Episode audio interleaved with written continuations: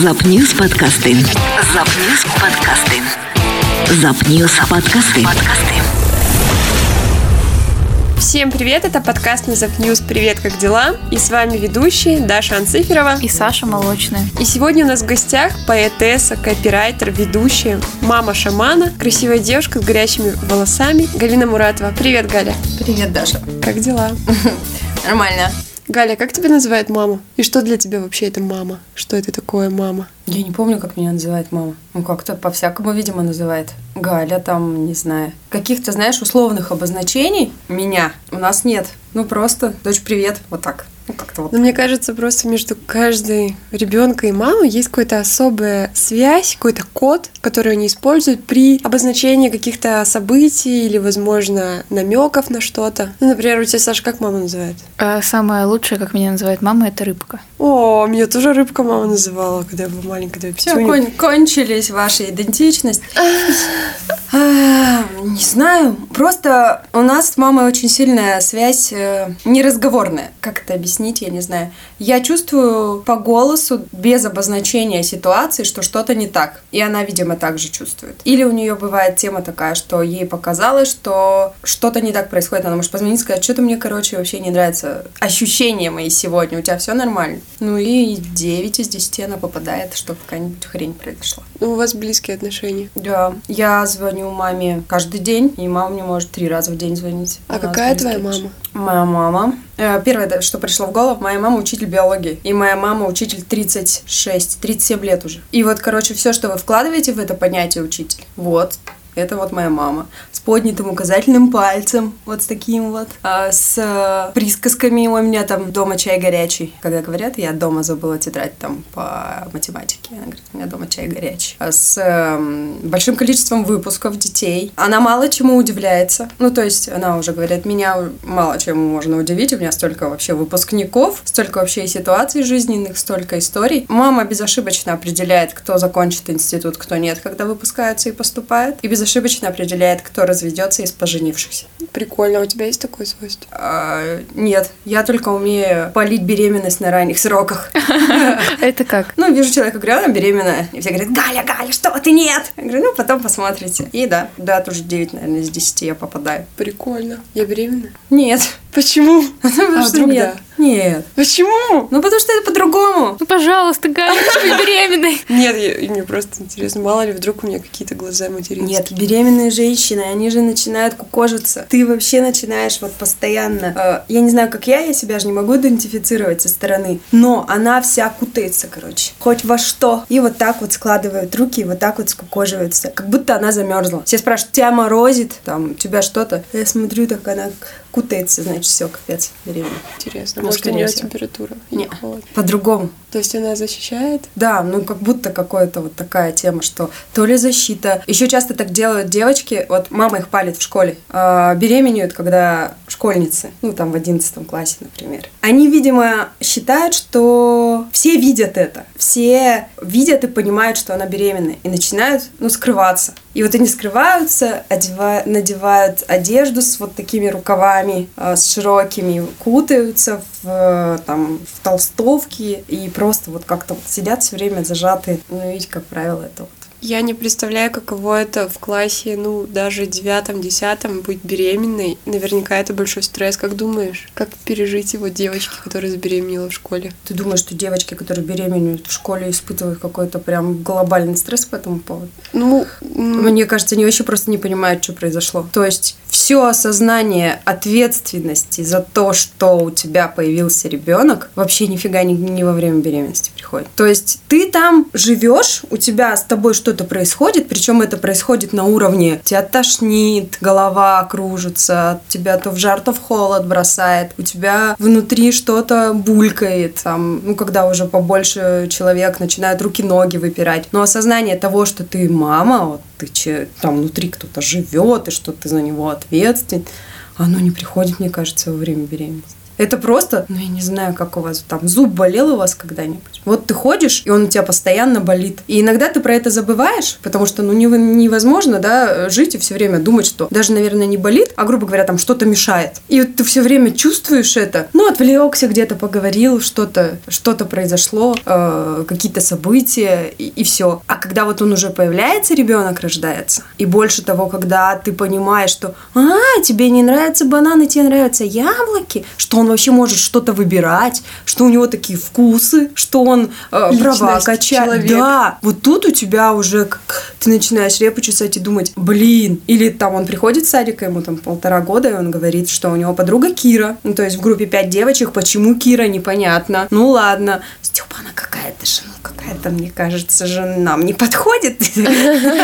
А особенно в этом возрасте, в полтора года они самые честные люди на свете. Он же такой, ну прям Дети вот. самые честные люди на свете. Да. Полтора года. Классный, вот ты классный, ты классный, я тебя люблю. Он бежит, обнимается, целуется. И ему все равно, подарил ты ему что-то или не подарил. Он, ну, просто вот ему классно, и он обнимается, целуется. Вот такой. И когда вот он уже есть, он делает свой выбор, он тебя качает там за что-то, или он, он сейчас ругается, или он... Самое большое удивление у него в последнее время было, что я подглядываю видосы, которые присылает воспитательница с его занятий. И у них там есть тема, они на английском поют, воспиталка поет I'm happy, I'm happy, а он так показывает на щеки. Ну, отыгрывает happy, angry, I'm scared, и кричит о, no в конце. И я эту песню, значит, немного подвыучила. Он пришел с садика, я ему ее пою, и он такой, капец, нифига себе, откуда ты это знаешь? Это такое сокровенное знание, мы только в садике так делаем, у него были такие глаза. Сколько лет твоему сыну? Год и восемь будет, да. А в твоем статусе ВКонтакте стоит мама шамана. Что это значит? Ой, Это такая мистическая история. Я когда захотела ребенка, даже дождалась, когда мой Валера захочет ребенка. И тебе, ну там в 19 лет, в 17 лет, в 16, в 15, тебе кажется, короче, ты захотел ребенка, ты совершил нехитрые манипуляции, и ребенок у тебя появился. И вот нифига. И вот от этого нифига становится капец как страшно. То есть ты подумал, что вот ты готов, у тебя появился там дом, стабильная работа, ну все как в книжках там или не в книжках, не знаю, как принято. И он не приходит к тебе, и не получается, и все. И вот этот страх, я для себя думала, ну есть же люди, у которых нет детей, и они такие живут и что-то творят, и все у них нормально. Но потом мне в голове все-таки замкнуло, что женщина это такое существо, которое в принципе-то создано детей же рожать. Ну и еще я все-таки часто задумываюсь, а зачем вообще жить, если ну некого там некому передать. Ну хорошо, там стихи, но Бог его знает, может там никто их не будет читать через тысячу лет, когда меня не будет. Или начнут их как на э, уроках русского языка и литературы разбирать. А этим она хотела сказать, нифига не хотела сказать на самом деле. И все, все не про то. Я шла домой с работы, и я разговаривала с ними, я говорила, человек, вот мне казалось, что там на небе они стоят в очереди, как в книге Бернара Вербера, смотрят так вниз и им показывают. Ну вот пара. Вот, значит, Валера Галя, у них там то-то, то-то, если ты выбираешь их, у тебя будет такое-то будущее. Вот пара вот такая-такая-то хотят ребенка. Вот у них там э, машина, квартира, собака. Но если ты выберешь их, у тебя будет аллергия на полынь и апельсин. Вот там такая-то пара. И мне казалось, что они стоят, значит, на тебя смотрят. Я шла и думала, почему ты меня не выбираешь? Ну, то есть ты в тот момент начинаешь себя засовывать в такую вот сферу, что ты почти идеальный становишься. Ты стараешься не думать плохо, не говорить о плохом, искать только хорошее, там, видеть только прекрасное, не ругаться матом. Ну, просто вот, чтобы, ну, чем-то я отпугиваю, короче, своего ребенка, видимо. Я с ним разговаривала, разговаривала, разговаривала, разговаривала. Ну, ничего. Ну, ладно, Валерия, говорю, поехали на Альхон. Знаете же, Альхон на Байкале. Место такое, там есть скала шаманка. И вот поговаривают, есть такая легенда, что у самого главного шамана, у создателя мира, было 13 сыновей. И его самый главный старший сын, который сейчас управляет всем миром, он имел возможность выбрать для себя место, где жить первым. И он выбрал именно ее. Вот скалу шаманка на Альхоне. И местные так верили в это во все, что там даже когда на конях проходят вот какую-то тропу, они заворачивают копыта коням в ткань до сих пор, чтобы не разбудить его, чтобы там не вред никакой нанести. И вот оно такое место, это все намоленное, там все разряженное, воздух этот, столбы. Индеец сидит, представляете, сидит индеец на берегу, я смотрю на него, думаю, тебе это что, дяденька, тут надо. Ну, то есть в моем представлении там, ну, наши коренные народности должны поклоняться вот этому всему. Он говорит, так мы же, у нас же тоже шаманизм. Ну, у индейцев, у африканцев, у некоторых племен Австралии шаманы. Я задалась, когда изучением этой темы, оказалось действительно, что слово шаман звучит одинаково практически на всех языках. Их обряды в разных странах, сторонах света примерно совпадают. У них есть бубны. То есть плюс-минус, не имея там интернета, да, и какой-то связи, люди делают одно и то же. Разное время в разных местах. Мгм, Это тоже всегда удивляло, то же самое, что мифология Да, везде одинаковая. как оно может вообще так получиться? Ну и я, значит, ходила, ходила там, ходила, ходила. А вышла на шаманку, был сильный ветер, ну прямо капец вообще сдувало. Я стою, смотрю, вот небо серое, там люди ходят, там какие-то бубны, барабаны. Я, я такая подумала, вот если ты есть кто-то там, Всевышний, дай мне знак. Ну вообще мне ждать ребенка или нет? Потому что вот это вот ходить, э, лечиться, знаете, некоторые там по 10 лет лечатся. э, я вообще не про то. Ну я такой вот, ну может быть приперла бы, конечно, пошла, но я что-то тут решила для себя, что ну либо мне нужно там детей учить, лечить, писать стихи, заниматься творчеством, что-то другое нести в этот мир, а не детей рожать. Стою и, значит, ветер дует, и выходит собака беременная ко мне. Выходит такая пузатая беременная собака, низкорослая, садится возле меня. Мы с ней посидели, я ее погладила, такой холод был пронизывающий вообще от ветра. Я говорю, пошли в поселок, ну, в, в Хужир, который недалеко, потому что, ну, холодно, что-то ты здесь сидишь вообще. И она ушла со мной. Мы пришли в поселок, она там где-то растворилась, я ее больше не увидела. И больше вообще не видела, пока мы там жили. А приехала с Альхона беременная. Ну и все. И Валера теперь говорит, что он шаман, он же приехал оттуда. Стопудово, значит, что-то, что, что-то у него есть, потому что я его выпросила там. Я прямо его выпросила. А что-то у него есть? Ну, пока непонятно. пока он потрясающе разрисовывает простыни сегодня фломастерами. Э, И он такой... Ну, свой ребенок же, он самый прикольный такой, он же самый классный. Единственное, что точно знаю, когда он возле роутера стоит, роутер глохнет. И меня прям это подбешивает. Потому что Степа, отойди от роутера. Он его не трогает, просто возле него стоит, и телевизор перестает работать. А вот расскажи про жизнь до ребенка и после. Насколько это разные времена были? Это совсем разные времена, потому что до появления ребенка для тебя важны совершенно тупые вещи какие-то. Ну, то есть там, кто о тебе что подумал, как там на работе дела складываются или не складываются, что у тебя там, к чему ты идешь, что у тебя получается, не получается. А здесь половина из тех вещей, которые когда-то меня задевали, например, меня не задевают. Ну, то есть, ну, ну ладно, ну сейчас вот так, ну бог с вами там. Ну, то есть для меня было катастрофой, мне казалось, если я потеряю работу, например. Это надо искать новую работу, это надо какую-то карьеру заново строить. Или у меня была такая фишка, мне казалось, что если я где-то участвую в каком-то мероприятии, надо обязательно себя проявить. Ну, типа, лучше всех там, или чтобы ты на сцене мелькал чаще всех, или чтобы там было как можно больше, ну, не знаю, синдром отличника. И он, все, он проходит с рождением ребенка, потому что единственное, что важно для тебя, это чтобы он не болел, потому что когда он болеет, у тебя вообще никаких ресурсов нет. То есть заболел ребенок, все, тебя как от мира отрубило, потому что ты думаешь только о том, чтобы он не болел, а, чтобы он себя хорошо чувствовал. И когда у тебя, допустим, не получается его быстро, чтобы он выздоровел, он вот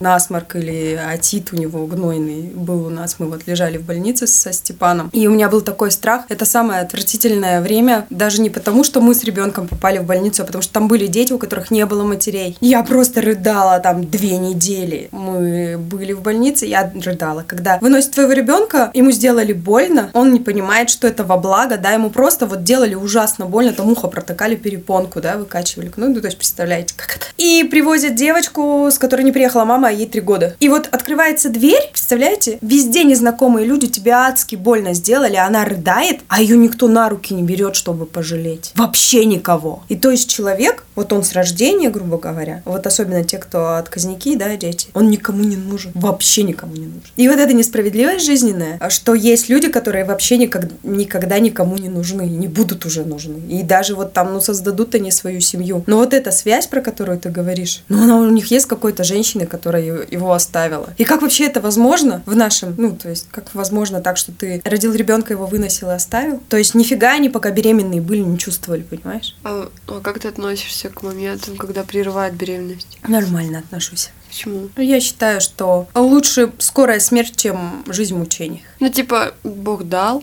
надо же брать. Даже давать. Просто если она знает, что она его родит и вы- выбросит. Ну вот мы с э, подругой моей рассуждаем, она не анатолог, врач, это тот, кто принимает роды и несет ответственность за жизнь и здоровье ребенка от момента рождения до, ну пока не выпишут его. Совсем с крошками работает. И вот я все время говорила, да как она его оставила, нужно что-то делать с этим. А Саша говорит, что, ну вот бывают ситуации, когда женщину привозят, у нее домашние роды, потому что она бухала всю дорогу, нигде не стояла на учете, родила в пол этого ребенка в прямом смысле. Ну, то есть он у нее вывалился в один прекрасный момент. Его ее привозят, а она ребенка старше того, который родился, она лишена уже родительских прав, потому что она забухала, ушла на три дня с подругой, а этот малыш годовалый ползал по полу три дня, жрал свои, простите, какашки, и его нашли там какие-то соседи, потому что он сильно плакал. В истощенном виде, в пред- предсмертном уже принесли в больницу. Ну и вот лучше, может, она аборт сделала. Ну, как правило, такие женщины не делают аборт, потому Да, что конечно. они больны. Ну, Это же, ну, то есть сложно обвинять на самом деле такую женщину, она болеет, она и себе не принадлежит, она принадлежит зависимости. Вот смотри. Тогда почему мы, как люди здоровые, не можем взять на себя ответственность и их стерилизовать всех? Вот ее лишили прав на первого ребенка, да, который попал в казенный дом, бабушки говорят. Ну, то есть куда-то в учреждение. Зачем мы ей даем второго рожать? Третьего, четвертого, А кто седьмого? мы такие, чтобы давать право? Вот с другой стороны, да, да, это все понятно, это все вроде бы как честно, но просто нет. Ну как можно Ну, то есть просто- ты считаешь, что гумане э, пусть плодятся, размножаются, и э, дети эти мучаются всю свою жизнь. Я думаю, что вмешательство подобного рода влекут, вле- влечет за собой другие последствия более страшные. Не знаю. Ну, это, это как знаем. вопрос РЦП и ЭКО, знаешь же, да? Но эко это вообще сложный вопрос, потому что еще неизвестно, чем это закончится. Ну, тут вообще... Еще не выросло поколение детей. Тут вообще странно, да, что Российская Православная Церковь, РПЦ, не крестит детей. Знаете, да? Детей, рожденных помощью ЭКО, детей от суррогатных матерей и детей мертвого мира. Что такое дети мертвого мира? Это дети, рожденные после смерти отца. Ну, то есть, грубо говоря, он сдавал семя Ага. в банк, Ага. а потом, когда умер, его жена там решила, чтобы у нее был от него ребенок, и вот таким способом забеременела. Ну или некоторые бывают ситуации, что погиб в автокатастрофе или был донором и умер этот донор. Ну вот, это дети мертвого мира, их тоже не, не крестят. Я даже не слышала ничего об этом. Да. Вот. Ну, то есть их как будто бы нет. И все так относительно, то есть ты не можешь вмешиваться в какие-то процессы, но обрекать на мучение людей ты можешь. Долго спрашивала тоже вот священника в мужском монастыре. Если я создаю семью, если так можно сказать, ну, то есть не брака, то есть не зарегистрированный брак у нас, то мы вообще прям грешники. Ну, живем во грехе, у нас ребенок, это вообще прям, ну, беда-беда. А если я 8 раз расхожусь с разными мужиками и 8 раз выхожу официально замуж, то я как бы ничего. Так получается? Почему, если говорить о... Ты говоришь сейчас о православной культуре, Да. да? А, то есть если ты венча... венчана? Нет, То там есть- вообще другая То тема. есть, ну просто главное же брак, это типа перед Богом, это когда венчание происходит, то есть вы там а навсегда. ты знаешь, что тебя не повенчат без свидетельства о браке из ЗАГСа? Я- Почему тогда? Почему они берут вот эти условности выше своих правил о венчании? Почему? Я пришла, я люблю этого человека, ну повенчайте нас без свидетельства о браке из ЗАГСа. Какая разница? Нет. Что за логика-то тогда у людей? Ничего не понятно.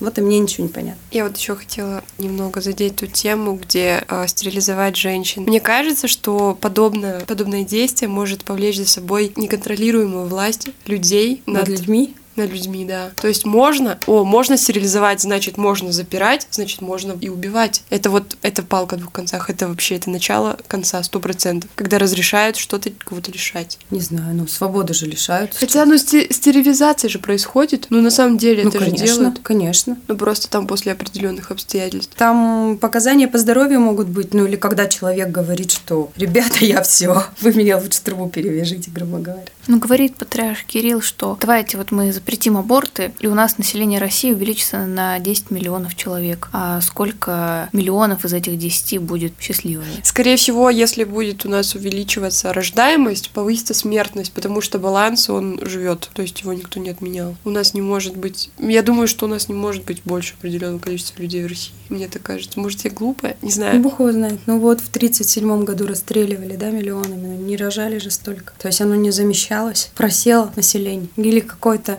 Мне кажется, мы самоочищаемся, ну то есть там деградируем как надо природе, превращаемся где-то в не людей, где-то в людей с сомнительными моральными принципами. Доброго, светлого становится меньше, и все, и потом потихоньку так раз почистили, кого не надо. Какая-то такая тема, не знаю. А для чего это нужно? Это типа естественно, да? Ты об этом говоришь? Я имею в виду катастрофы, что мне кажется, что когда человек начинает становиться не человеком, а каким-то вот животным по отношению к другому человеку, по отношению к природе, по отношению вообще к своей семье, к самому себе, э, назревают какие-то события в обществе. Это может быть революция, гражданская война, Великая Отечественная война, Которая- которая, да, которая Обучает. показывает, кто, кто белый, кто черный, которая показывает тебе, какой ты есть на самом деле. Потому что, например, читали Углова «Сердце хирурга»? Нет. А у него, это замечательный дяденька, хирург, он э, в Иркутске жил и работал, потом переехал в Москву, прожил большую жизнь. У него есть книжка, он рассказывает, как вот вообще он жил. И рассказывал, как в блокадном Ленинграде вполне себе такой хороший товарищ, его друг, когда он принес банку гречки, отобрал эту гречку у жены и детей, и с какими-то совершенно дикими глазами ее ел, что он никогда бы этот человек так не поступил в другое время. И вот, вот куча проявлений вот этих э, сущностей твоей человеческой в кризисный момент. То есть наступает такая ситуация, когда все люди себя показывают вот с, ка- с какой-то стороны. И никто ни от чего не застрахован. То есть мы любим же себя бить э, пяткой в грудь и говорить, я хороший, или я там плохой, или я какой-то вот не такой. А как будет, когда случится, не дай бог, что-то такое, никто не знает. И мне кажется, мы такие доводим до кипения какую-то среду э, своей жизни до определенного, тебе на проверочку, и непонятно, кто пройдет, кто не пройдет. Когда я была помладше, у меня не было детей, я говорила, вот будет война, мы все посмотрим, кто из нас кто. И мне все говорили, Галя, нельзя так говорить ни в коем случае, не дай бог. Ну, сейчас я, конечно, понимаю, что не дай бог. Но почему-то тогда мне казалось, но это мне было очень мало лет, конечно, наверное, как Олегу что сразу будет понятно, кто под танк с гранатой поползет, а кто нет. То есть, если поползет по танк с гранатой, значит, хороший человек и прожил не зря, да? А, ну Самоотверженность нет, наверное, самоотверженность именно, да, вот это мне казалось, мне казалось тогда, что это критерий а, настоящести, что вот я сказала, что я горой за своих ребят, и вот я себя вот так вот проявляю. Ну сейчас, конечно, я понимаю, что все относительно, но тогда мне казалось, что это так. Это типа максимализм «живи». Да, да, Да. Сколько тебе было лет? Ну, наверное, как Олегу. Но у меня это прошла болезнь, ну, наверное, лет 28. Ближе к рождению ребенка я уже стала более-менее такая, знаешь, там, к серому что-то склоняться, что у меня серая появилась в жизни. До этого было черное и белое. Либо ты со мной, либо ты против меня. То есть, если бы была какая-то удобная политическая ситуация, то есть вероятность, что ты пошла бы с революционной жилкой внутри, да? Вот это Что опять же вопрос. Когда был фильм «Стиляги», я пыталась все время примерить на себя, кем бы я была э, в 50-х годах. Я вообще обожаю советское время, но не в плане того, не в плане политики. А мне как-то прикольно смотреть на все, что сейчас осталось советского. Ну, это самая близкая, наверное, такая эпоха, которая как бы ушла, но она где-то рядом. Можно пощупать еще, знаете, А где? ковры, фильмы, стилизованные кафешки, Вздохи уделка, ну там книги, вот это все. И оно как бы рядышком, его можно потрогать. И я думала, кем бы я была, вот со стилягами или среди вот тех э, скованные одной цепью,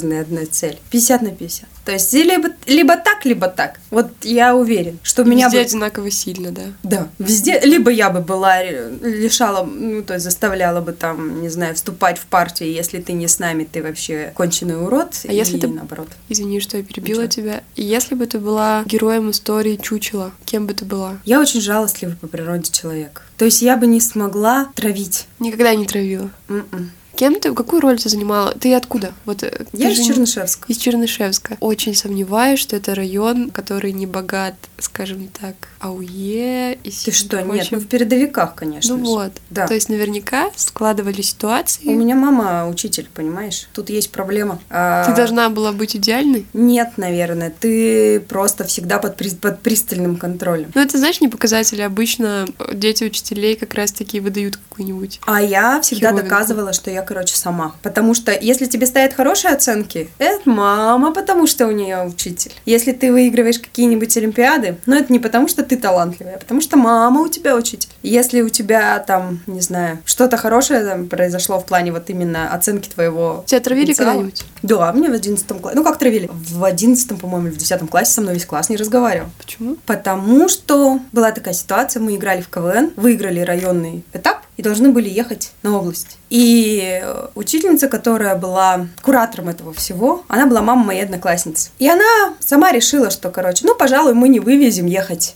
в читу, писаться и так далее и тому подобное. И просто сказала, не, ребят, пусть какая-нибудь другая команда едет, э, мы посидим. И я, представляете, смотрю телевизор, второй канал, у нас их было два, первый и второй. И показывают фестиваль школьных команд КВН. И там команда, которая играла с нами, но заняла второе место. И просто мне было так вообще, как так, почему это несправедливо? Я маме говорю, мам, что за вообще ерунда -то? А было уделено этому столько времени, столько внимания, столько моих жизненных сил внутренних. Мне хотелось вот там на сцену, хотелось какого-то признания, чтобы это все было классно, что мы лучше. И тут просто я вижу, говорю, а почему они? А что произошло? И мы догоняем, что она ну просто сказала, что да нет, ребята, у нас там и времени нет, и денег, ребята, наверное, не напишутся, и пусть вот. Ну и я поругалась с ней, с ученицей. Ну прям вообще говорил, ну как так-то вообще? Говорит, что, ребята, что делаете? Так нельзя. Поскольку ее э, дочка дружила со всеми, ее все любили. Ну, естественно, кто был плохой в этой ситуации? Я. Еще было всем очень странно, мне кажется, на тот момент, что ты младше, но споришь и отстаиваешь свою точку зрения перед человеком, который тебя старше. А еще, может быть... так делать, да? Да, так нельзя. Еще, может быть, всем было пофигу, потому что никто этим не болел. Ну, то есть ни, ни для кого это не было вот прямо там возможность съездить куда-то, ребят, посмотреть себя, показать там как-то вот. И всем было, ну не поехали, да не поехали. А мне было нифига себе. Но я еще мерзотная же такая была. Мне кажется, капец. Так все-таки в чем заключалась травля? Они со мной не разговаривали. То есть просто Ну, какой-то период просто, да, не разговаривали. Они не знали, во-первых, как себя повести, потому что в тот же момент надо было на чью-то сторону встать. Это было для тебя предательством? Или ты, ну, отходчивая просто? Но я сомневаюсь, что ты отходчивая. Нет, я вообще злыдня, нет, не отходчивая. Не было предательством и не было каким-то поводом перестать к ним хорошо относиться. То есть я их почему-то, ну, думаю, ну, ну да, ну вот выбрали. Мне было обидно от того, что взрослый человек может себя поставить выше заслуженных детских побед. Ну, как бы вот взрослый человек, который решил, что, ну, нет. Хотя, как бы, я вообще не люблю, когда несправедливо. Я борюсь за справедливость всегда. Если я чувствую, что что-то происходит несправедливо, я об этом говорю. Поэтому я не удобный человек, очень. Я могу, ну, многое могу сказать в лицо. То есть у меня нет такого, что, ну, это же твой руководитель, или же это же твой начальник, или об этом принято молчать. Я могу спросить. По-моему, банковская система достаточно четкая и предполагает безусловное подчинение. Да, поэтому я год приходила домой и плакала. Или шла с работы и плакала, конечно. Если кто не знает, Галина работает банковским работником. Да, да, да. Вот и параллельно еще пишет стихи, вот такая вот Галина. Меня же ну, нужно было в рамки загнать. Одежда, образ мышления, прическа, поведение, все вот это. И я, естественно, не давалась и где-то говорила, ну кто тебе сказал, что так надо или это неправильно? Кто тебе сказал, что человеку не нравится, когда я с ним так общаюсь или нравится? Мы же не в утопичном мире живем, тебя не распределили на эту работу, ты сама нашла ее, сама Да. захотела работать. То есть, в принципе, тебя такая эклектика устраивает в жизни, вот эта борьба. Да, я иногда думаю, что я ищу проблем. Ну, то есть не проблем, а ищу место, где побольше несправедливости. ну, Чтобы как-то. реализовывать себя. И прямо там начинаю воевать, да. Для Ну, тебя важна везде. вот эта вот ситуация борьбы. Ну, наверное, да, какой-то доказать, что вот лучше быть хорошим, добрым, чем э, вот таким правильным. И задавая вопросы там, от того, что у меня короткая стрижка и рыжие волосы, я плохой менеджер? Ну, нет. Я говорю, ну, а в чем проблема тогда? Или там от того, что я надела не пиджак, а свитер, я плохой менеджер? Ну, нет. Нет. Ну, и заниматься творчеством, там же еще же категорически же нельзя. Ты не можешь на каких-то публичных мероприятиях мелькать без согласования руководства. Наше мероприятие не является публичным. Нет. Ну, то есть, У нас мало прослушиваний. не в этом дело. Я просто думаю, что, во-первых, это, да, никто из моих коллег и знакомых э, в той сфере вряд ли услышит. Но если услышат, они все это... У меня нет такой темы, знаешь, что я скрываю то, что я думаю на самом деле. А потом такая сказала где-то и думаю, а если этот услышит? Я, как правило, все, что говорю, все про это знают. Потому что я об этом, ну, всегда говорю. Что я считаю, что это несправедливо. И что среди банковских э, служащих есть очень творческие, талантливые люди, но которые себя загнали вот в это из-за того, что их система задавила, они привыкли так жить, и им так нормально. Но это не значит, что они плохие люди. Это значит, что их так комфортно. А я, я, рабо- я работала в департаменте госимущества и земельных отношений. Я работала помощником заместителя председателя правительства Забайкальского края, замгубернатора. Я работала в Министерстве образование. Ну ты прям везде систему жесткую. Конечно, ты видишь, что у меня, меня просто Колбасит где можно, где можно было выбрать болото поглубже, я прям обеими ногами туда вставала обязательно. То есть я раб- если работать, то именно там, где тебя прям кнокать будут, где тебя система будет душить и все. И почему-то так получалось, что я туда попадала и начинала там пытаться корни свои пустить. То везде. есть, а, скажем так, домик возле озера, спокойные вечера, где ты пьешь вино, смотришь на то, как играет твой сын, и пишешь, для тебя это не жизнь. А чем вдохновляться? Борьбой только? Домиком у озера. Но это же одностороннее. Ты знаешь же, вот есть такая тема. Боря Рыжий говорил, что поэт должен страдать. Ну, Ну, типа. закончил очень плохо, Они честно. все заканчивают. Все, все талантливые люди заканчивают очень плохо и очень рано. Все. Ну, то есть, там, назови мне хоть одного, который прожил там до 90 лет, и ты бы сказала, что он супер талантливый, ему повезло. Ну, Заболоцкий не очень рано умер. Ну, Ну, да, если ты сейчас спросишь на улице человека, назови э, величайшего поэта современности, тебе скажет Заболоцкий. Фигня. Ну, просто... Так, хорошо. Толстой какой-нибудь? Толстой не поэт. Ну, ладно. Ну, А, ну, да, поэта. но он все, жил- все люди. Ну, у Толстого очень тяжело было. Его прямо от церкви... от- Да, все люди, живущие в угоду литературе и творческого процесса, ищут приключений. Ты так устроен, понимаешь? Тебе нужно страдать, потому что никто не пишет стихи. Какое прекрасное небо и солнце, я самый счастливый у меня. Я закрыл ипотеку, я не знаю, там, ну что-то такое. Все в основном, ну, согласитесь, что в основном стихи про боль. Ну, какие бы вот они ни были, они в основном про боль. И когда критерий оценки творчества у тебя какой, мурашки, не мурашки, зацепил проблему, не зацепил проблему, я читала твои стихи и плакал. Я всегда не знаю, как на это реагировать. Ну, то есть, я читала твои, твои стихи и плакала. И ты такой думаешь, ну, это хорошо или плохо? Ну, мне так понравилось, я прониклась, и ты понимаешь, что, наверное, хорошо ты что-то там всковырнул. Но стихи — это вообще такая субта- субстанция, это награда и горе. Это вообще наказание Божье, мне кажется. И если мой сын будет писать стихи или будет творческим человеком, это, конечно, наверное, круто, но это не дай бог. У мамы есть моя такая присказка, пороть вас надо, творческие люди. Потому что я много своих поступков говорю, я же творческий человек. Я говорю, пороть вас надо, творческие люди. Вот. Потому что ты начинаешь искать приключений. Ну, просто хочешь, не хочешь, ты их ищешь. И сколько было поэтесс, которые были отвратительные матери, знаете, да? Мне жаль, детей оставляли их с кем-то, с мамками, с бабками, и, и, и Цветаева, например, да? Ну, так себе мама, могу сказать, да простит меня, тетя Марина. Эксперименты с мужчинами, с женщинами, с... э, пишут про любовников, да? То есть э, у Ахматовой была такая тема, что она все время говорила про то, что ты такой хороший, но я тебе изменяю, а муж ее спрашивал, кто он? Ну, она говорила, ну вот это вот в угоду литературе. Чтобы чувствовать постоянно какое-то противоречие. И я думаю, что я ищу вот такие ситуации в жизни часто, потому что надо чем-то вдохновляться. Ну, то есть вот какой-то вот такой, вот такая тема. Но они меня сами, и надо сказать, что ни одну работу я не искала. Так получилось. Все, короче, вот так.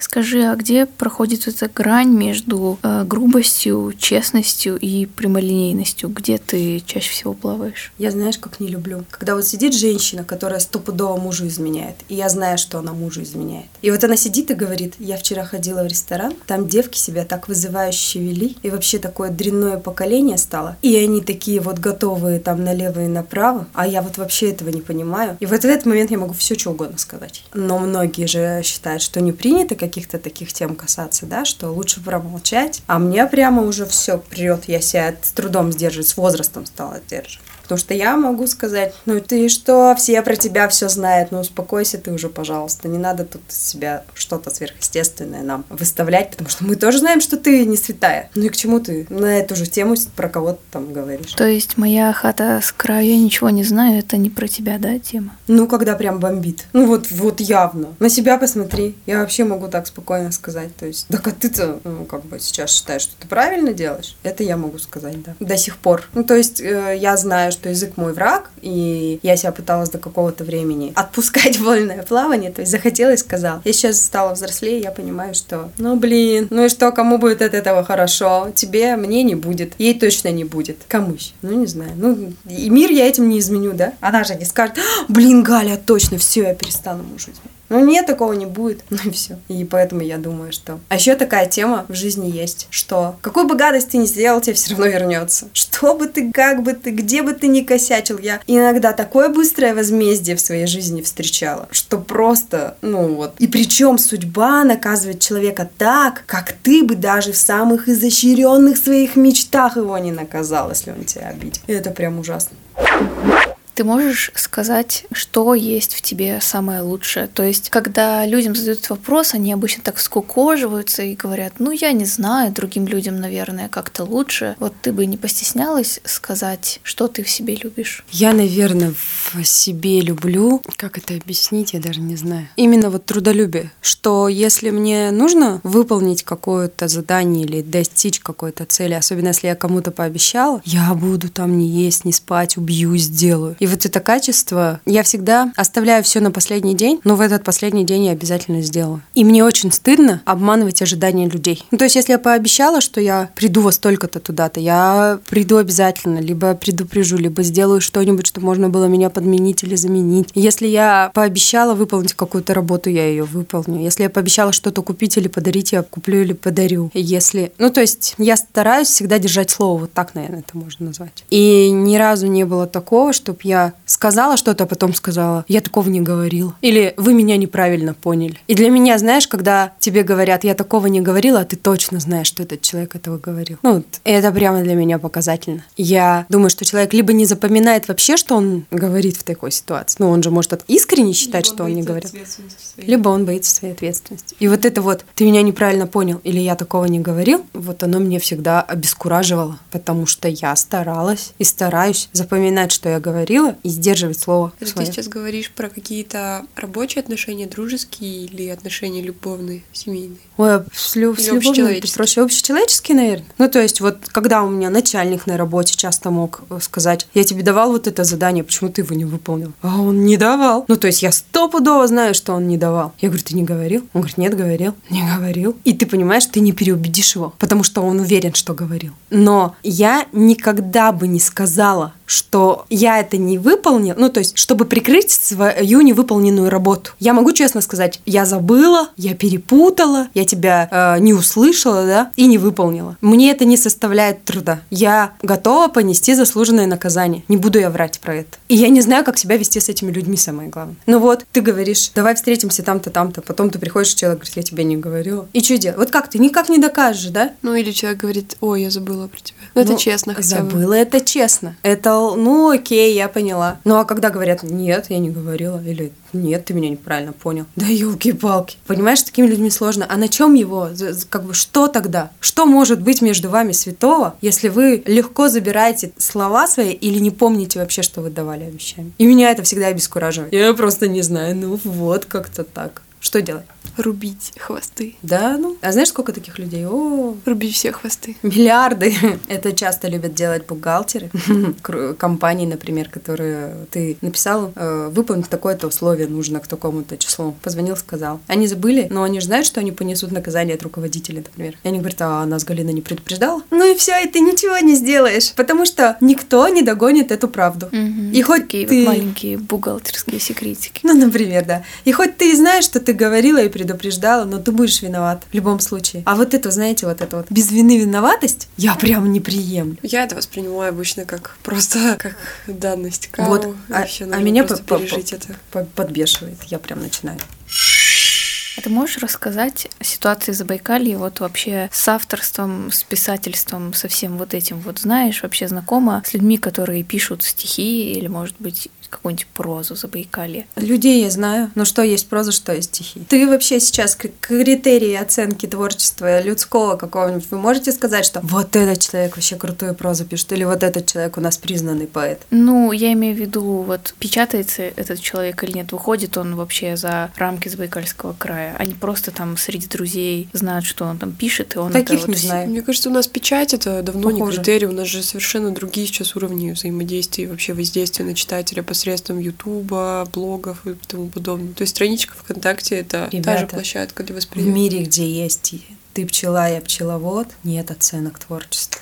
Да, Галя, ну это, же было всегда. какая. Да, я понимаю, но блин, что сейчас хорошо, Нет, что да, плохо? Да, ты- вообще ты права, непонятно. Я не знаю, говно я делаю или не говно. Вот по- мне 31 год, я до сих пор не знаю. И не узнаю, наверное, никогда, потому что ты, ты что-то делаешь, ты пишешь, это получает у кого-то отклик, ты думаешь, вот оно, да, значит все хорошо. Ты открываешь стихи какой-нибудь поэтессы, которая считает себя поэтессой, читаешь просто высер и видишь кучу восхищенных комментариев. Ну и что? Ну вот вообще э, я хочу привести в пример. Мой преподаватель по литературе часто упоминает историю о Пушкине, когда он был уже близок к смерти, к этому периоду 37 года. К 37 году он не, не был популярным вообще уже, то есть он уже был таким приземленным человеком, ну, относительно творчества. И был популярен некий Комаров, который писал очень захватывающие, замечательные истории. Читали везде, на всех уровнях, это было очень интересно, но Комарова сейчас нет, а Пушкина есть. Время просто все показывает. Ну да,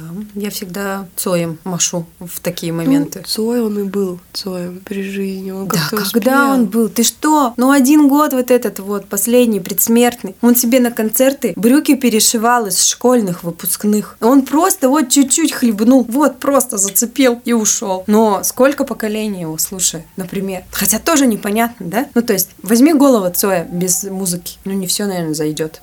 Что-то будет вообще непонятно. Ну, и музыка-то там тоже некоторые музыканты говорят, что это там вроде как. Ничего не понятно. Нет, нет определения хорошо и плохо. Ну, нет этого. Но когда ты... Для меня критерий какой? Нет глубины. Когда тетенька в 36 лет пишет про любовь только, или, например, вот эти стихи «Я позвонила тебе, ты не снял трубку, вот такой вот ты козел, а у нас с тобой такие отношения». Вот какие-то банальные рифмы, смыслы. Но это беда уже. Все, завязывать надо. Да это просто, ну, ну, такое нужно тоже. Просто у каждого есть свой зритель, у каждого есть свой читатель. То есть, если есть читатель, значит, есть потребность. Если есть потребность, значит, нужно писать такое. Вопрос, нужно ли это тащить куда-то? Тащится само. Тащится само, потому что нравится, да? Да. Или как? Я не знаю. То есть мне на сегодня некоторые вещи, которые происходят сейчас в обществе, в творчестве, в литературе, в частности, в музыке, мне просто хочется лечь и умереть. От того, что эти люди сейчас эталон для кого-то. Ну, кто-то хочет быть на них похожими, кто-то считает, что это литература, кто-то считает, что это музыка. У меня есть своя боль по этому поводу, конечно. То есть ты читаешь я тут за поем читала про шестидесятников. Мне так нравилось, как они вообще жили, как э, строили отношения, какая у них была позиция жизненная. Они собирали лужники. То есть, представляете, собрали стадион народу, стоит сцена посреди стадиона, там четыре человека, которые по очереди встают, читают стихи, полный зал слушает, как люди читают стихи. В наших реалиях это невозможно. Потому что у нас нет такой потребности, у нас нет бетонной коробки, которая может только, знаешь, в тот период, как мне кажется, писатели, поэты, люди творчества, ну, скорее всего, это все-таки поэты, они как-то пробивали эту маленькую дырочку, говорили, вот давайте посмотрим. И люди смотрели сквозь эту дырочку, и все за- заходили. И поэты, такие поэты, Почему просто заходили. поп-культура такая ужасная сейчас? Она же не всегда была такой. Да, она не... А в чем она ужасная сейчас? Она была в 90-е годы, прости меня. То же самое, ничего не меняется. Я, я не думаю, мне кажется, сейчас она стала такой грязной, вот прямо открыто В грязной. смысле, то, что И поют совсем, ты про это? ну, типа такого. Ну да, отношение к женщинам, отношение. Это грязь такая, как страх, наверное, как боль. Вот та это тоже выходит боль таким образом. Да? Просто вот избавляется так. Ой, я не Вот. знаю, мне казалось, я пыталась все время учиться, пыталась куда-то стихи на конкурсы, знаете, отправлять, вот эту всю тему, искать признание. Ну, то есть нормально, ненормально, что поправить, где поправить, куда там, на что обратить внимание, каким образом что-то переделать или переписать, может быть, что-то почитать, чтобы стать лучше и вообще и- иметь право там именоваться там кем-то.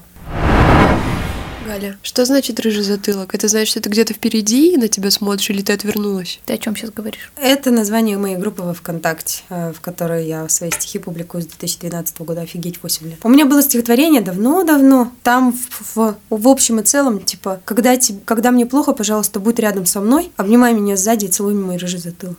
Вот. То есть рыжий затылок это как средство сопричастности, содействия. Да, это как, Это наверное, как мостик, проводник между тобой и окружающим миром. окружающим миром. Прикольно. И вот он остался оттуда, что когда мне хочется, хотелось защиты какой-то, я же очень долго искала там отношений каких-то. Я же некрасивая девочка. Ну, как бы, я всю жизнь себя позиционировала как не женственное существо там, никаких тебе там лишних... э, Я, конечно, влюблялась, но влюблялась, влюблялась как-то очень кстати? Странно. Нет, в женщин не влюблялась. Я все время влюблялась в мальчиков, чтобы они жили подальше. Вот прям ништяк. Он в Жиза, Москве, я в жиза. Чите, да, аллилуйя Очень просто понимаю вариант. Потому что, видимо, какой-то страх поведения вот близкого. Я никогда не встречалась там в школе с мальчиками. Я вообще это было какая-то... То есть я всегда была в команде КВН, там, институте, что-то вот такое, вы знаете, там, долой там какие-то лишние чувства. Вот, влюбленность это все, конечно, все вот так вот переживалось. Но, ну вот девочка с хитростями, с такими вот какими-то, не знаю, с... Мне вообще все женщины были кукушки до определенного периода, по периода времени.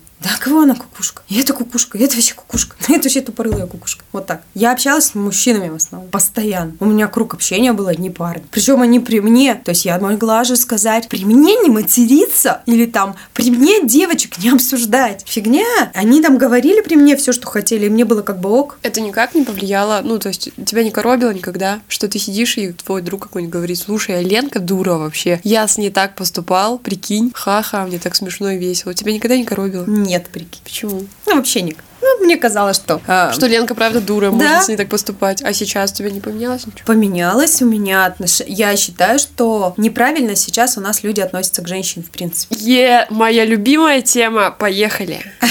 Да.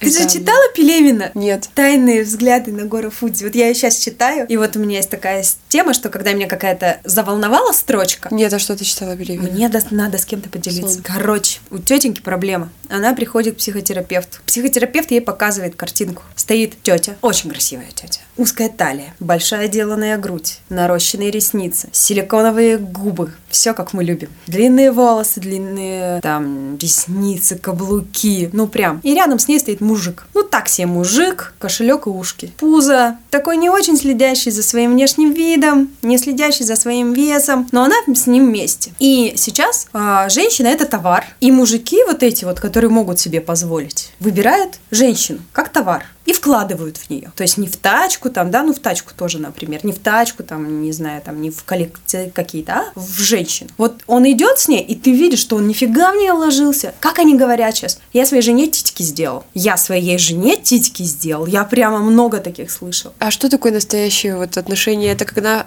когда она в ситцевом платье возле речки коснулась ладонью гладь воды, вода кругами расходилась, и где-то там, в одном из кругов, она увидела его отражение, едва обернувшись, увидела его взор, но он проходил мимо. Ты сейчас про и она подумала, что это оно. Ну, то есть вот это какая-то чистая деревенская Нет, я про любовь. другое. Я про то, что а было как мир живой природы. Вспомните, как выглядит самец павлина и самка павлина. А, с перьями. Я не знаю. С перьями, с хвостом это мужик, а вот эта невзрачная курица, которая вокруг него прыгает, это самка. Самка петуха, самец курица и петух. Куриц много, а петух один. И какой? Ой, какой. Да, лев и львицы, да, например. То есть сразу видно, кто из них кто. Потому что Самка за- богомол и богомол. Да, за внимание женщины должен биться мужчина. И красивым, сильным, умным, вот творческим. И вот, вот таким должен быть мужик изначально, ну, по природе. Как задумала природа. А женщина сидит и думает, принимать ей эти ухаживания или не принимать. Она выбирает самого сильного самца, самого красивого самца, сам, самца с самой громкой песней, самца с самыми яркими перьями. Она выбирает. Они ее выбирают и переделывают, понимаешь? К чему это приведет? То, что сейчас все так Не знаю. поменялось. Что? э, в, дре- в древнем племени в каком-нибудь сидит женщина с растянутым брюхом, простите меня за выражение, потому что по-другому после беременности ты назвать это не можешь, с обвисшей грудью, которую она... И вот ее грудь – это символ того, что она ею выкормила трех детей, например. Все эти растяжки, все... Ну, ты никуда не денешься от этого. И нас приучили этого стыдиться и это ненавидеть. То есть у тебя растяжки на животе, фу, стрёмно, как я на, пляж, на пляже появлюсь, да? Висящая грудь. У меня там миллион знакомых сейчас после того, как выкормили двух детей, переделывают экстренно титьки себе. Ну, потому что они себя не могут воспринимать такими, как они есть, какие они стали после рождения ребенка. И вот этот манифест, что я женщина, я вот выносила, родила, и я вообще-то для этого как бы создана, и я теперь такая, и что с этим поделать, решаете вы. Сейчас прям категорически про это нет. Ну, то есть надо срочно, быстро там спортзал, делать себе титьки, делать себе ресницы, губы, там все остальное. Чтобы ты была конкурентоспособна. Чтобы вот этот мужик с деньгами, со всем остальным, либо тебя выбрал, либо от тебя не ушел, правильно? Но бодипозитив, что? Я мало очень знаю. Среди, ну, может быть, среди среды вот прям молодежи, молодежи, где это модно. Э, сейчас это корректно. Но я среди своих там знакомых, особенно родивших женщин, переживших вот это все, очень мало таких вот уж прям довольных жизнью бодипозитивных людей встречаю. Ты либо неухоженная, либо ты вот мама-домохозяйка, либо у тебя просто денег нет, э, поэтому ты вот такая. Я к тому, что если бы это воспринималось по-другому, этого бы не было, наверное. Ну, просто люди, я так думаю, тян... ну, мужчины, не все мужчины так воспринимают женщин, но все втайне надеются, что женщина должна быть идеальной, с идеальной грудью. Ну, А женщина разве не надеется тоже? Да не все. Ну, то есть она хочет быть... Ну, Галя говорит о том, что женщина хочет быть конкурентоспособна и, добившись любви этого человека, как бы держать ее долго. И если она родила... Ну, мне кажется, когда женщина рожает, она совершенно меняет роль. Там любовь другого уровня наступает. Ну, хотя я вот это не переживала, я не знаю. Там знаешь как? Э, Котлеты отдельно, мухи отдельно.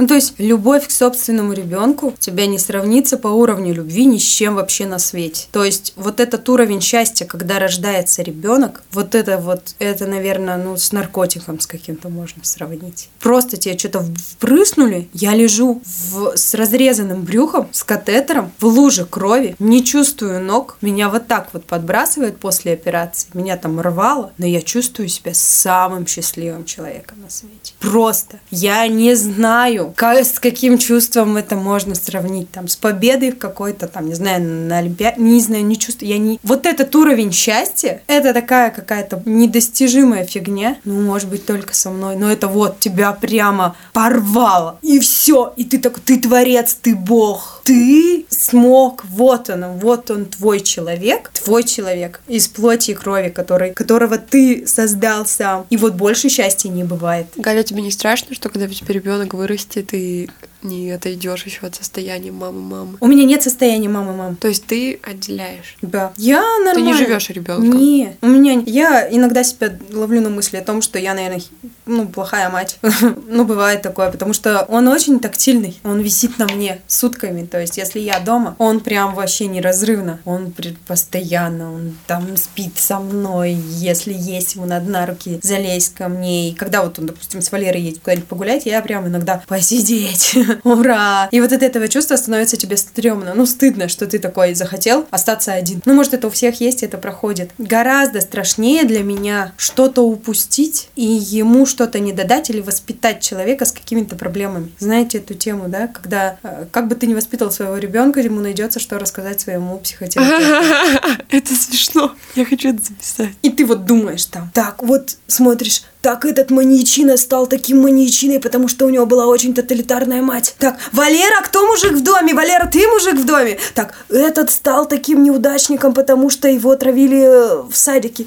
Так, надо посмотреть, все ли у него хорошо. Короче, ты просто боишься за все сферы жизни. И вот это вместе с ребенком у тебя рождается чувство страха. Оно, короче, рождается и никуда не уходит. То есть я думаю, ну вот месяц пройдет, он подрастет, меня отпустит. Фигня. Дальше в садик его отводить. А вдруг его там кто-то будет обижать? Опять страх. Потом какие-то успехи, неуспехи. И это все, это перманентное чувство страха. Ты его, конечно, глушишь, да, но там со временем становится менее ощутимым. Но в общем и целом у меня нет такого, что я, короче, вот там. Я никогда не говорила мы. Знаете эту тему? Ой, мы да, она- сходили, она мы меня так помылись, напрягает, реально. Мы там по, мы улыбнулись, у нас выросли Э, зубы. Да, меня записали. Ой, вот, вот нас записали на прием к врачу. Я Да. думаю, Я твой же часто, ребенок. ну, бывает, наверное, когда говорю, но в основном я говорю, Степан ходит в садик, Степан то-то, Степан то-то, сын то-то у нас. Ну, как-то я вот так. И я не фильтрую, то есть это само собой получается. Потому что я все-таки считаю, что материнская любовь – это как самая большая награда, так и самое большое может быть наказание. Столько сломанных судеб именно вот, вот этим, когда перелюбил, да, или гиперопека, или какие-то вот такие вещи. Главное в меру.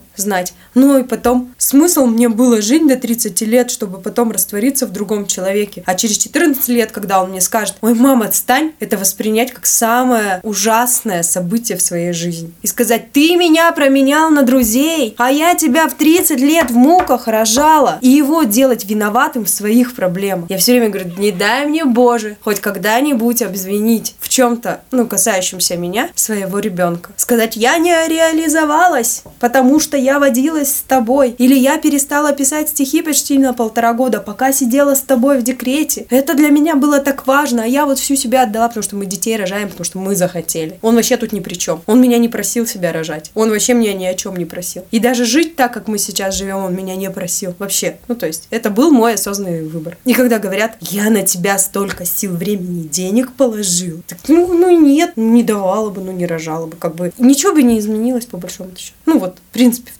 жизни, в его, если бы его не стало, его просто не было бы. И, все. и поэтому, когда начинается вот это вот, я пожертвовала там чем-то ради тебя, я прям не могу, меня тоже штырить. Ну, в смысле, блин, пожертвовал? Это несправедливо, да. Ну, как бы он не виноват. Ты захотела, родила, а теперь он почему-то виноват, что ты там чем-то... Но с другой пожертвовала. стороны, мне кажется, если а, так здесь есть другая сторона этой медали, то есть дети могут дети могут говорить страшные вещи, зная о том, что мама может быть виновата сама. Да. А кто не может говорить? Все могут говорить страшные вещи. Тут какая-то должна быть э, норма оценки и какая-то золотая середина. Вот только как ее сформировать на книжках хороших или на примере хорошем. Но как, гов- как ты уже сказала, то есть у нас было воспитание, которое может позволить нам рассказать психотерапевту.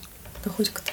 Хоть чего. Хоть у кого. У нас чему? У нас подкаст посвящен относительности и биполярочке. Да, это все, все, все, все, относительно, все с какой стороны посмотреть. Кто-то плохой, кто-то хороший. Для меня, представляете, какая проблема жить в этом мире вообще? С моим черным и белым. Я же просто страдала всю свою жизнь, потому что мне казалось, ну вот же, это же хорошо. В какие моменты плохо. ты чувствуешь себя очень гармонично? Я вообще кайфую, когда мне прям очень нравится, когда меня признают. Ну, когда я чувствую какое-то признание. Когда я сделала какую-то работу, мне говорят, вообще классно. Ну, то есть лучше тебя бы никто это не сделал. Это вот твое, ты молодец. Я там переделала текст, э, ребята говорят, просто вообще божественно, смешно, классно, отлично. Или я, ну, у меня вот все, видимо, по тексту в основном. Не могу вспомнить каких-то таких вещей, что э, я что-то сделала, меня за что-то еще прям Есть хвалили. безусловное признание. Ну, например, вот, допустим, я так подумала, мать, да? Но мать не может быть безусловно признана, потому что потом наступает момент переломный. Да, конечно, ты начинаешь думать, а, То есть ты вроде бы как, получается, всегда должен делать что-нибудь, чтобы позволять себе любить себя. То есть я все время доказываю, я доказываю, что да, вот я это могу, хочу услышать это, хочу это сказать. Где это? Где вот эта гармония? Как, как ты ее находишь? Внутренние ресурсы. В чем твоя сила? В энергии моя сила, наверное. Я очень страшный человек в плане того, что я, если злюсь или я испытываю какую-то очень сильную эмоцию, она прямо глушит. То есть, если я ненавижу, я так ненавижу, что просто по мне видно, что я ненавижу, тихо становится. Вот у меня были такие ситуации в жизни, когда я начинала разговаривать, не орать, говорить, и мигали вот так вот лампочки, как э, стробоскоп, когда говоришь, и они в ритме твоего разговора мигают, и розетки трещат трещали. Я прямо вот дави, давлю. Я в этих минуты очень могу страшные вещи говорить. Ты разрушаешься в этот момент или ты наполняешься наоборот? Мне кажется, я разрушаюсь. Я именно вот говорю, могу сказать, да лучше бы ты умер. И прямо вот, вот, вот с такой вот. вот. Да. Но это раньше это могло быть часто. Я вообще была как наэлектризованное какое-то существо. А сейчас у меня уже, конечно, глажи, я там Но говорю. у тебя так много друзей, так много людей, которые тебя любят. То есть там Галюня Муратова, Галечка, Галечка, Галечка. То есть о тебе говорят как о нежном, таком совершенно медовом существе. Почему так? Потому Очень, что э, обратная сторона любви, ну то есть, насколько я ненавижу, настолько я люблю, понимаешь? И вот я иногда над человеком, Сила которого я беру под, под, да, под опеку, под какую-то внутреннюю свою опеку, я такой купол над ним развешиваю. Все, его никто ничего вообще от него пуля отскакивать. Потому что я очень хочу, чтобы этот человек был счастлив. На каком-то уровне, вот, не знаю, я говорю, нет, я люблю этого человека вопреки, несмотря на что у него все будет хорошо. И у него просто в жизни могут вообще меняться все события. И, и, энер- энергетически, наверное, люди это чувствуют. Что... Ты хранительница. Ну, я и разрушитель, видишь? Ты То есть- такая, типа, как богиня, которую тронешь. Я берегу вот своих людей. Раньше я могла рыдать от того, что офигеть, вокруг меня такие крутые люди. Ну, то есть я просто приходила и думала, ну вот там, Нурда, э, Саня Логинов, там Саша Ломакин, мои друзья. Как вообще так получилось, как я вообще заслужила таких людей вокруг себя, потому что они творческие, классные, они невероятные, они такие позитивные, всеми ими удивляюсь. И как так получилось, что Бог мне дал этих всех людей, там Всевышний, или кто это там есть, я не знаю, что вот они крутые, там Валера, да, как он вообще пришел в мою жизнь. Это же тоже целая история, это прям вообще пласт, это кармический, кармический какой-то узел, которым у меня. Я всегда говорила, что у меня должен быть самый необычный мужчина. Ну, необычный, ну какой-то необычный, ну какой-то нестандартный. Ну, что-то в нем должно быть не так. На тебе! То есть, ну вот. Твой муж моложе тебя, насколько я знаю, да? Угу. А вот как это вообще вышло? Вот есть, вот ты чувствуешь, что он младше тебя, или это вообще никак не видно? Я вообще не заморачивалась. Мы с Валерой познакомились 2 августа. 3 августа в ночь со 2 на 3 мы познакомились. Мы всю ночь пробыли вместе, потом поехали утром пить чай. Он попил чай, ушел домой. 3 августа прошло. 4 августа он пришел ко мне в гости и остался. Все. Я уже несколько историй слышала в нашем подкасте. Кстати, реально, что приходит человек, остается и остается навсегда. Интересно. Это ну так должно бы... работать? Я не знаю. А потом просто, ну вот, есть Валера. И Валера глушил. Вот был период, когда Валера глушил мои вот эти вот все энергетические, наверное, какие-то войны. Потому что у него вообще другое мировоззрение. Он такой там, типа, а, я там ноготь сломала, говорят там что-то. Валера ха-ха вообще. У него половина проблем мирских это вообще чушь. Ну, он такой, так вот и дальше идет. Поэтому, наверное, мне было как-то я. Да вот там они уроды моральные, пошли убьем там кого-то. А кого ты успокойся, чай налей. Вот такой Валера. Поэтому мы, наверное, и прошли вот путь этот вместе, и потом вот со Степаном сейчас. Мне очень нравится смотреть, как Степан к нему относится, как он там папа, папа, папа, папочка, папа. Он очень любит. Ну, мне так кажется, что очень его любит, и Валера любит его, и, и вот у них какое-то вот это вот взаимодействие. И важно, чтобы у ребенка были оба родителя. Я просто про это... Такая же тема тоже, ты знаешь, это вот Москва слезам не верит. Я всегда думала, да я могла бы так же. И я вообще не понимала, зачем нужен был ей этот Гоша в конце. Знаете же, это там Георгий Иванович, который появился, какой-то непонятный мужик. Она вообще, он директор завода, она все смогла, ребенка одна воспитала. Да я тоже воспитаю одна, если что. Я всегда думала, что это вообще не проблема. А сейчас я, когда вижу, как мой ребенок с отцом со своим общается, я понимаю, что вообще это фигня. Ну и как бы нужен отец, и мама нужна, нужна. То есть просто для того, чтобы у человека вот было вот два крыла. Но бывает же ситуация, когда отцы наносят такие травмы тяжелые человеку. Да. Ну, а здесь все, видимо, до какого-то должно уровня, да, доходить. До какого-то... Опять же, почему отцы наносят травмы? Я вообще не понимаю, как так получается, что человек сам создал, сам уничтожил вот это вот все тоже. Или как может, мужики какие-то не такие. Может, когда-нибудь целовалась не по любви? Я вообще мало в своей жизни целовалась, если честно. И мало у меня было романтических отношений.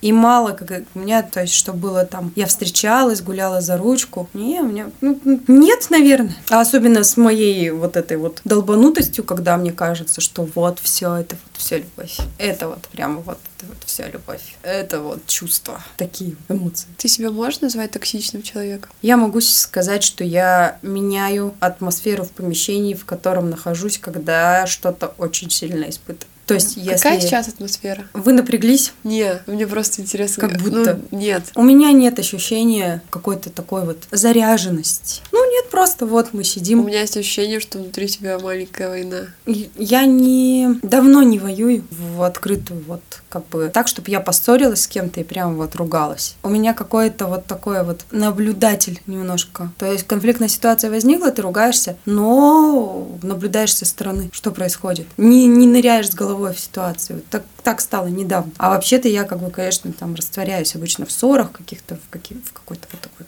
эмоциональной штуки. И поэтому мне кажется, что токсичный в плане переноса тревоги. Если хорошее настроение у меня, я тоже легко заражаю. И плохое тоже вот в этом. Ты такой человек-зеркало, да? Я даже не зеркало, я как э, освежитель воздуха.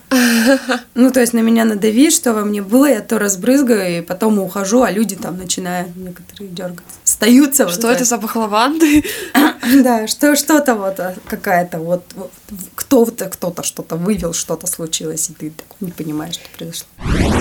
мире каждого человека происходит какой-то момент, мир рушится, что-то меняется, и человек начинает заново жить. Какой переломный момент случился у тебя, после чего у тебя изменилась жизнь? Но я сейчас не про ребенка говорю, я говорю про твое мировоззрение, мироощущение, твое присутствие в этом мире. Чтобы прямо вот я такая поняла, что что-то стало по-другому, да? Наверное, когда папа умер. Папа умер, и мама в этом растворилась. И мне показалось, что я осталась одна. А самое для меня страшное было на тот момент – это вот одиночество остаться одной. И все. И ты такой остался самостоятельный, вроде как бы дофига. А на самом деле вообще не, со, не самостоятельный. И вот это вот пережить и, и пойти куда-то, это было сложно. Именно стать где-то мамой, поддержкой какой-то вот. И еще, ну, для меня было важным остаться в своей стезе. Не уйти вот в эту, в горе, знаешь, и горевать там годами, а делать что-то, продолжать что-то делать. Писать, творчеством заниматься, себя искать, там работать, что-то вот делать есть. Я от этого усиленно убегала. Я не, не люблю домой ездить к маме в Чернышевск. Она за это очень сильно на меня обижается. Я очень редко там бываю. Я не могу, мне там, мне там все плохо. Мне там, я понимаю, что она там живет, да, и, и вот даже когда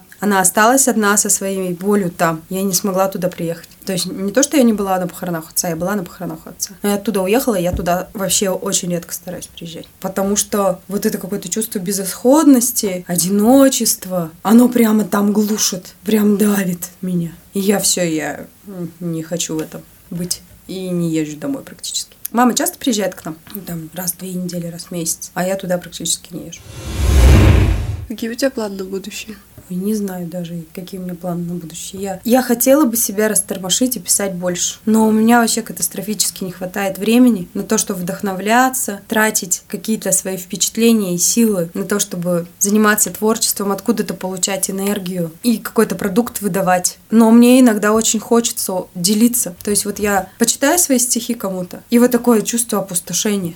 Свои мысли ты кому-то передал. Ты рассказал, что может быть так же, и ты кого-то, может быть, вылечил кого-то на направил. Вот у меня поняла, от чего больше всего кайфую. Когда у человека было плохо, он, допустим, почитал свои стихи или послушал тебя, или с тобой поговорил, и ему стало классно. Вот эта стадия, когда я вижу, что человек... Очистился, типа катарсис? Да, да. Круто. Вот это вот самая большая у меня вот радость. Когда прямо... У меня очень много раз в жизни были ситуации, когда очень мало знакомый человек мне писал, Галя, мне нужна твоя помощь. У меня вот такая-то жизненная ситуация. И я ему что-нибудь рассказывала, общалась, помогала, встречалась в кафе с малознакомыми людьми. Просто потому, что он написал, что мне здесь сейчас плохо. И вот если ему становилось хорошо, даже если он ну, пропадал вообще потом с моих радаров, мне было классно, потому что я его вылечила. Я ему сделала хорошо. И неважно там признание, не признание, нет, просто вот круто. Типа я живу, вот я, да, у меня есть смысл. Я, да, классно, я помогла, я вылечила, я вытащила, я спасла, я человека направила куда-то или что-то вот сделала хорошее в его жизни. Ну да, иначе для чего есть текст? Мы его создаем для того, чтобы жить. Да. Ну, у нас вообще проблема какая-то в плане того, что восприятие творчества и каких-то раскруток. Меня, для,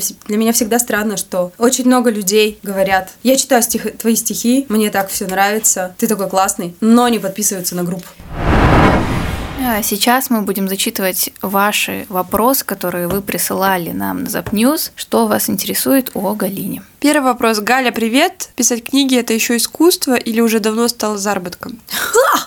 Это минус заработок. Ну, то есть это убыток. Это очень дорого. Ну, книжку издать, ну, это капец как дорого. Там в районе 150 тысяч, может быть, это выходит. 200 экземпляров в твердой обложке. Вот. А какая... Ты, ты чтобы что-то заработать, ты делишь эту сумму на количество экземпляров, то получается какие-то заоблачные деньги. Я не считаю, что я столько стою. И, короче, ты такой, а, ну в ноль выйду, уже хорошо. И все. Вообще абсолютно ни копейки. Я на своих стихах, на стихах которые не касаются переделок песен, сценариев, откровенно коммерческого текста, не заработала ни рубля. Никогда, ни разу. Следующий вопрос. Что предпочтешь? Морс из земляничного варенья или глинтвейн? Интересный вопрос. Странный вопрос, да. Глинтвейн, конечно. А алкогольный или безалкогольный? Алкогольный. А зачем пить глинтвейн, если он безалкогольный? Тогда морс из земляничного варенья. Следующий вопрос. Поет ли душа? Если да, то когда? Давно не поет что-то. Поет, когда происходит неожиданная радость. Вроде как. Неожиданное счастье. Ну, допустим, я не знаю. Ты не ждал, что тебе подарят что-то, допустим, или что кто-нибудь придет и скажет, а вы знаете, что вообще-то Чита там вошла в список городов, где, там, не знаю, самые красивые улицы, библиотеки, не знаю. Ну, какая-то фигня, но которая как бы она особенно никакого дохода и никакой выгоды тебе не приносит, но это чертовски приятно. Или там говорят, что твои стихи читали после фестиваля «Нашествие» на кухне у каких-то московских чуваков, и Лёша Кортнев сказал, что вообще-то это неплохо. Вот это прям, вот, вот так вот бывает, да. Галя, монетизация собственного творчества, кредит творчеству? Вредит, да, наверное, там вопрос должен был быть. Нет, тут написано кредит. Кредит творчества, монетизация собственного творчества. Как можно монетизировать собственное творчество? Зарабатывать на концертах или на книгах? В моей ситуации это невозможно. Ну, потому что, ну, кто я такая? Еще никаких, еще, видишь, пока у меня нет никакого признания. Ну, у тебя еще не было такого, а, скажем так, события, которое позволило бы этому признанию случиться, поэтому все еще. И вот тут вот ты начинаешь думать, а мне вообще-то 31. Ха-ха-ха. Далеко не показатель. Ну, не знаю, мне почему-то кажется, что это тоже до определенного какого-то момента, если не стрельнуло, то дальше, может быть, и не стрельнуло. Да, ну. Ну, не знаю, я все время, все время, короче, я все время нахожусь на грани, а не забит ли мне вообще заниматься творчеством? То есть не, не, ты не перестанешь заниматься творчеством. Ну, да, наверное. Но я сейчас гораздо меньше пишу, потому что меня мало что вдохновляет. То есть у меня есть вот работа, какие-то обязательства, ребенок. И не хватает. Но моя подруга драматург из находки сказала, что когда появляется ребенок на где-то года на два, ты вываливаешься. Ну вот, у тебя так случается. Потом все придет в норму, мол. А про монетизацию нет. Не знаю. Не испытывала я, в общем, ничего такого, чтобы сказать, вообще-то мне такого бабла отвалили за мои стихи, и поэтому это стало как-то плохо на них отражаться. Какой вопрос ты выделишь из всех? Почему-то все решили, что я деньги зарабатываю да, на этом.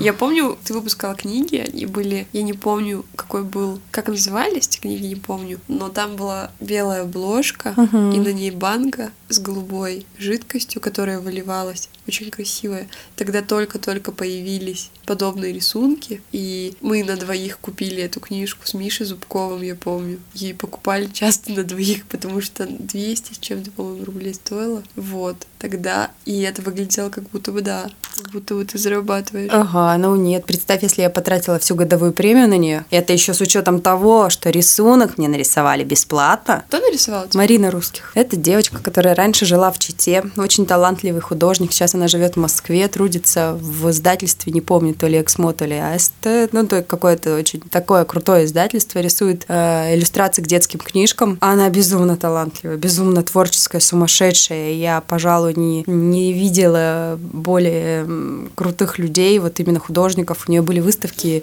с мертвыми космонавтами, когда в скафандре череп, например, человеческий. Ну, если вы найдете Марину Русских, посмотрите ее рисунки. И она мне прообещалась, она сказала, что если ты когда-нибудь издашь книгу, я обязательно нарисую ее обложку. И когда я накопила деньги, написала Марина, я решилась. Она нарисовала. И она работала в издательстве в Иркутске как раз в тот момент, которая издала мою книгу. Денег было, ну вот, ровно там на какое-то количество экземпляров. Она ее верстала, там с верстальщиками работала, потом ее э, редактировали. Э, дяденька корректор э, занимался редактированием. Короче, это Маринин вообще, Маринина душа там, потому что я говорила, ну вот так бы хотелось, да, но мне было стыдно просить, потому что я понимала, что за каждую, за каждое действие нужны будут деньги. Я не могла продавать ее в магазинах, понимаете? Потому что, оказывается, для регистрации тиража нужно при присвоить какой-то SN какой-то код, а это стоит столько-то тысяч, чтобы она была в каждой библиотеке России, там 17 экземпляров, поэтому нужно сверху еще накинуть. Да, представляете, 17 экземпляров. Это еще тысяч семь для меня было. М-м, я говорю, ладно, я ее из-под полы буду продавать. Какие магазины мне? За бутылку егеря мне отредактировали. Представляете? И я Марине говорю, Марина, по-моему, Миша звали редактор. Я говорю, что, как мне с ним рассчитаться? Ну, потому что я понимаю, что это же все должно, если это услышит директор этой типографии, когда-нибудь, не дай бог, э, как мне рассчитаться? Она говорит, отправь мне денег, я куплю ему бутылку егеря.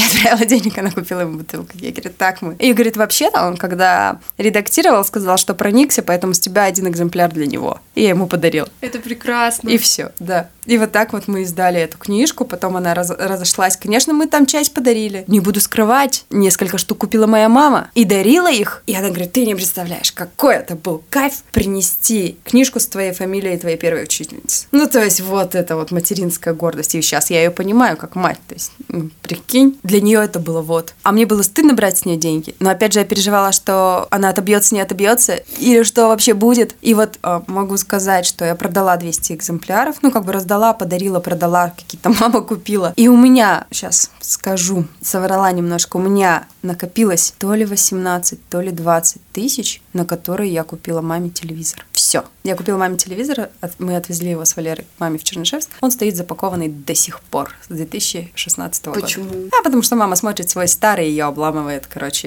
этот устанавливать. Вот оно чего стоило, оказывается. Ну, мне кажется, это тоже такая символика, прямо. Она его не открывает, он просто стоит в коробке. Это хорошая история. Вот. Так все же какой вопрос Как сказать выделяешь? знакомый, это пост. Так все же какой вопрос ты выделяешь? Я запомнила, что там было про монетизацию творчества и про Глинтвейн. Ну вот, про Глинтвейн. А что ты подаришь? А я ничего, конечно же, с собой не взяла. У меня есть шоперы со строчками из моих стихов. Я подарю один шопер. И победителем становится пу-пу-пу-пу-пу Павел Заруднев. Ой, Паша. О, опять Паша. Паша стало много в моей жизни Действительно, я, я помню тот Ты вечер помнишь, на да? заголовке, когда, Опять Паша. видимо, кармическая связь у Паши Паша- Заруднева с Галей Муратовой. П- Паша прочитал мою теплотару, вот у Ломакина Саши. Пришел к Саше и сказал... Теплотара. Да, я не смогу, я... Это живой человек? Ну да, конечно, ты же сейчас. Я, говорит, не верю, что так можно любить, сказал Паша. Там, говорит, столько любви. Я, говорит, не мог читать эту книгу, потому что не верю, что так можно любить людей. Ну, то есть там же про любовь тоже я писала. И вот, вот чувство любви, которое вложено было там описано, он сказал, что так не бывает. Ну, то есть вот. И мне было забавно, потому что, ну, он мальчик. Мне вообще странно, как мальчики мои стихи оценивают. У Паши стоит статус ВКонтакте. Я улыбался, она тоже. Поэтому, поверь мне, это лирическая нотка Да, Паша там жжет, вообще забавно. И вот у нас какая-то... Я просто не знала, что даже кто-то пишет вопросы, что кто-то может писать запросы, потому что мне казалось, что вот во- возраст, допустим, Олега или чуть старше, или даже вашего, ну, как бы уже меня не знает никто, а смотрит и слушает все равно ребята, ну, наверное, думаю, вот где-то вот этого возраста.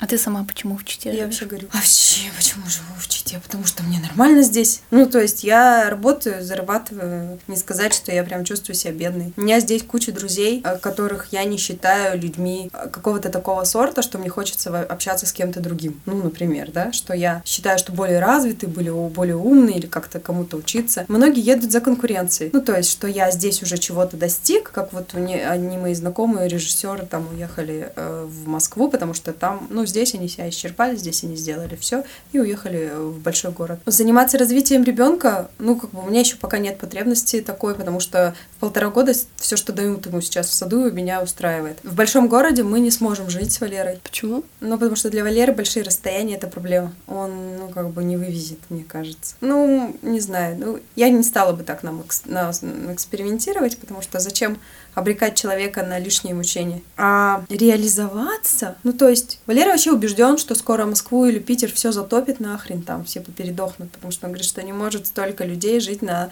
такой маленькой территории. Ну, то есть, это беда какая-то. Ну, что это? Ну, меня обижает только одно. Ну, прям вот боль моя. Чита со своей кармической временностью, она вот проклята прям в этом. То есть, сюда присылали в ссылку, они жили и ждали, когда они отсюда уедут. Здесь люди рождаются, они живут и ждут, когда они отсюда уедут. Читай это как съемная квартира, знаете. Ты в ней живешь, ты ее, может быть, даже любишь, но ты никогда не будешь там делать ремонт. Потому что нафига делать ремонт в съемной квартире? И пока мы все живем в съемной квартире, пока мы не купили свой дом, который мы любим все вместе, так и будет здесь. И все будут считать нас идиотами, потому что почему вы здесь живете, надо уехать. А никто ничего здесь хорошего не делает. Прекрасные ребята, Олегу 15 лет. Что вы думаете, в Москве какие-то другие Олеги? Пф, Да я уверена, что таких, ну, там, крутых ребят нет. Ну, то есть, там, есть, конечно, но если их растворить на чистоту, то как бы это все то же самое. Просто мы ни себя не ценим, ни город свой не ценим. И живем в съемной квартире. Вот я живу и думаю, что да, конечно. И это так принято говорить об этом. И говорить, что да, я даже сейчас вот до какое-то времени ребенок чуть подрастет, и, конечно, обязательно отсюда уеду. У меня сейчас прям инсайт случился, но я все переношу в отношения. Типа, зачем делать ремонт в съемной квартире? Зачем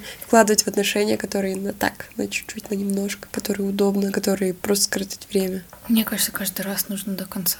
Не Каждый раз делать ремонт. Переезжаешь да. делать ремонт. В съемной квартире делать ремонт, да. Потому что вот это вот и проклятие вот нашего города в этом. Здесь сидят временно, живут временно, влюбляются временно. Ну, какое-то вот постоянное ощущение вот этой временности. Оно его, его задушило. Хотя наш город, ну, не менее богат там историей, да, какими-то вот такими штуками. Уж ресурсами-то тем более. Им фатально не везет. Просто фатально. Наверное, вот из-за этого в том числе. И она какая-то вот как, как, как, это, как бедолага какая-то. Эх, мне ее жалко. Но ты не переезжаешь в другой город не потому, что ты любишь Читу, а потому что тебе не хочется испытывать, ну, то есть подвергать неудобствам любимых. Нет. И потому что ты здесь вроде как... Ну, потому что мне все нормально. То есть я считаю, что переезжать нужно тогда, когда ты попытался там в каких-то сферах что-то сделать, у тебя не получилось, и ты ищешь себя. Ну, там, поехал куда-то. А здесь меня устраивает моя работа. Ну, там, в ее в каких-то проявлениях нет, но в общем и целом та зарплата, которую я получаю, меня устраивает. Ездить в отпуск. Я не уверена, что я в большом городе буду ездить в отпуск чаще, чем один раз в год. Ну, скорее всего, нет, правда? Получать какие-то культурные удовольствия, знания, ходить на концерты. Я тоже, наверное, каждые выходные это в большом городе делать не буду. Оставлять здесь людей, которые у меня здесь есть. У меня, слава богу, здесь еще есть друзья, и не один, не два, их много. И мне с ними классно, и встречаться, и общаться классно. Ну, зачем мне ехать куда-то, чтобы стараться заново завести друзей? Я не понимаю. То есть у меня нету на сегодняшний день ничего такого, чтобы я сказала, надо отсюда уезжать. Поэтому я здесь живу. Не бежишь от себя. Это классно. А? Не бежишь от себя. Валера бы сказал, что я устраиваюсь на другую работу, нам надо будет переехать там в Новосибирск. Я понимаю необходимость. Его позвали, да, на какую-то работу, которая ему там важна или там для развития нужна. Я поехала за Валерой в Новосибирск. Ну, потому что семья должна быть вместе, мне кажется. Ну, а просто уехать, потому что все хотят уехать. Но ты же понимаешь, что уезжать не потому что хочется, а потому что там ресурсы, которые позволяют добиться как бы большего и как бы лучше себя реализовать в чем-то. Да, это же без гарантий, понимаешь? Конечно, без гарантий, но как? Кто мы без риска? Типа ты рискнул. А кто мы без риска? Мы все рискуем. Да я не знаю, у меня нет такой потребности, поэтому я, наверное, вот. Мне нормально, я здесь. Дорогие друзья, не забывайте, пожалуйста, оставлять отзывы, писать нам комментарии, делиться нашими подкастами в соцсетях. Это для нас очень важно. Итак, Галя, спасибо большое, что сегодня к нам пришла. Очень, мне кажется, искренний подкаст у нас получится. С вами был подкаст на Забнюс. Привет, как дела? И в гостях у нас была поэтесса, копирайтер, мама шамана, и мы выяснили, почему, и красивая девушка с горящими волосами Галина Муратова. Спасибо. Пока. Спасибо. Запньюс подкасты. подкасты. Это был подкаст на Запньюс.